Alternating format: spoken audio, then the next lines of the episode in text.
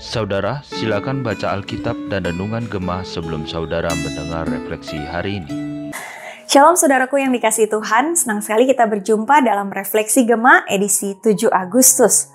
Renungan kita hari ini diberi judul Allah adalah saksi yang terambil dari kitab Ayub 16 sampai 17. Seperti biasa saudara, silahkan baca keseluruhan bagian firman Tuhan ini sebelum kita merenungkannya. Mari saudara kita siapkan hati, kita bersatu di dalam doa.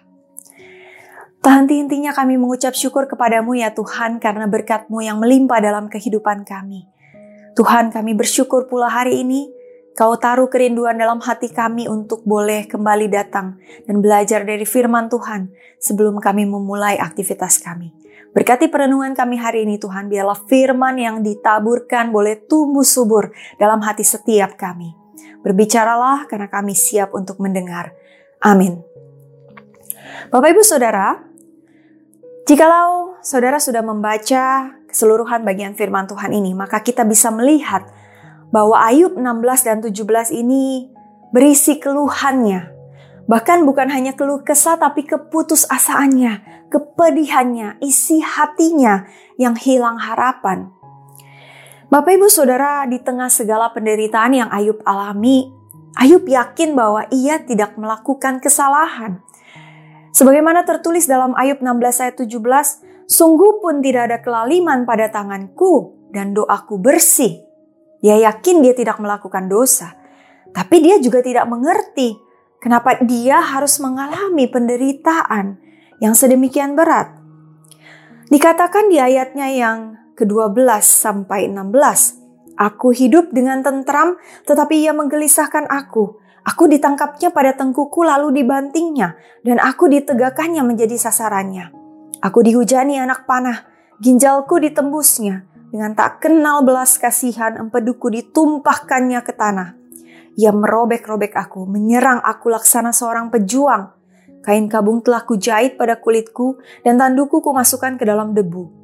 Mukaku merah karena menangis, dan bulu mataku ditudungi kelam pekat. Saudaraku, kita tahu apa yang terjadi pada hidup Ayub. Dari kaya ia jatuh miskin dalam sekejap.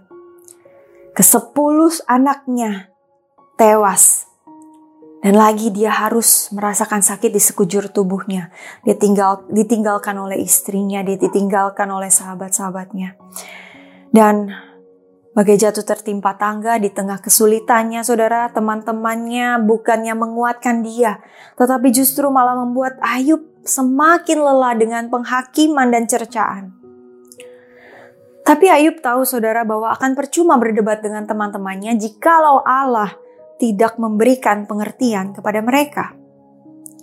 Saudara di tengah kelelahannya harus menghadapi perdebatan dengan sahabat-sahabatnya.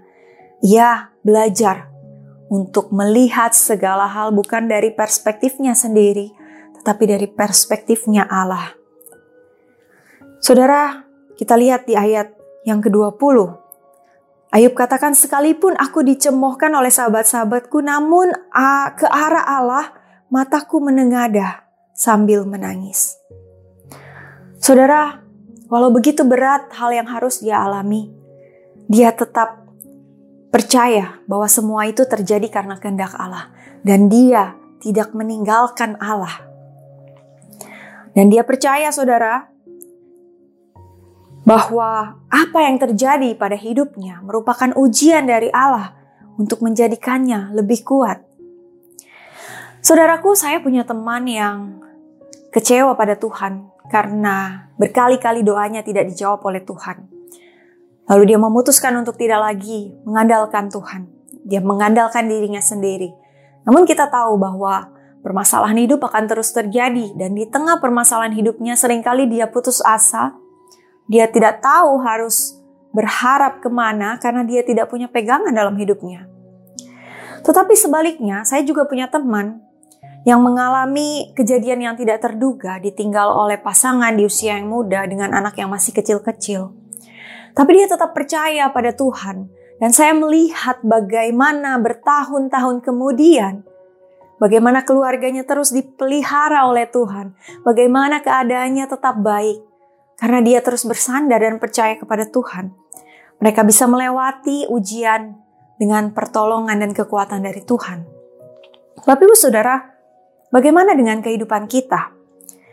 Bagaimana kita memandang kehidupan kita saat ini? Ketika kita mengalami hal-hal yang baik, kita mengalami apa yang kita anggap berkat-berkat jasmani dari Tuhan. Apakah kita kemudian bersyukur kepada Tuhan karena kita percaya itu berkat Tuhan, ataukah kita memandang semua itu kita peroleh karena hasil kerja keras kita saja? Jikalau kita mengalami kesulitan dan penderitaan, apakah kemudian kita menyalahkan diri kita sendiri, atau kita menyalahkan orang lain, atau bahkan kita menyalahkan Tuhan atas keadaan kita?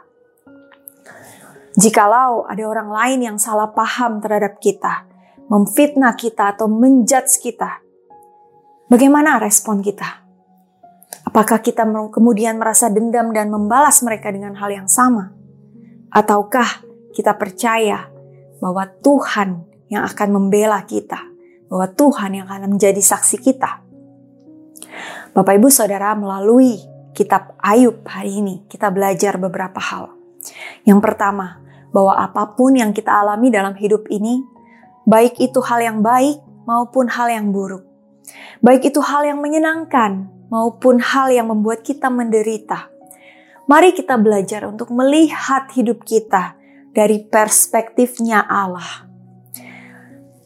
Percayalah bahwa Dia akan merancangkan kebaikan sekalipun melalui kesukaran yang harus kita alami.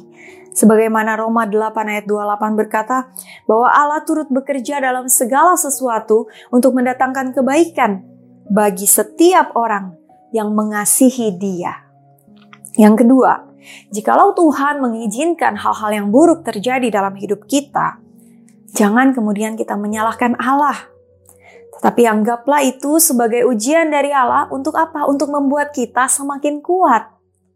Dan yang terakhir, saudara, ketika dunia tidak di pihak kita, ketika orang-orang mencerca kita, orang mencemooh kita, Ingatlah bahwa selama kita mengasihi Tuhan, selama kita hidup benar dan taat kepada Tuhan, maka jangan kita gentar, jangan kita putus asa, karena Tuhan yang akan menjadi saksi kita.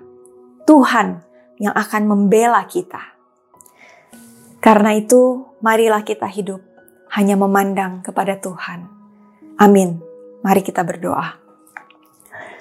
Tuhan kami mengucap syukur buat firman-Mu hari ini. Hari ini kami belajar dari Ayub yang terus memandang kepada Tuhan. Yang belajar untuk melihat hidup ini bukan dari perspektif kami sendiri yang terbatas, tetapi dari perspektifnya Tuhan. Bila kami terus diingatkan bahwa Tuhan akan merancangkan hidup kami untuk kebaikan, walaupun kami harus mengalami kesukaran. Ya Tuhan, apa pun yang terjadi dalam kehidupan kami, ketika kami mengalami hal-hal yang baik, ajar kami untuk terus bersyukur kepada Tuhan. Namun ketika kami mengalami kesukaran dalam hidup ini, Ajar kami untuk terus memandang kepada Tuhan dan bersandar kepada Tuhan.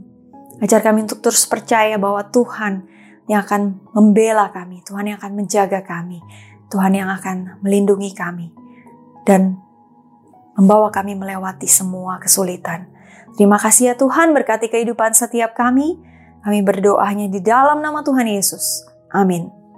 Tetap semangat saudara, Tuhan Yesus memberkati.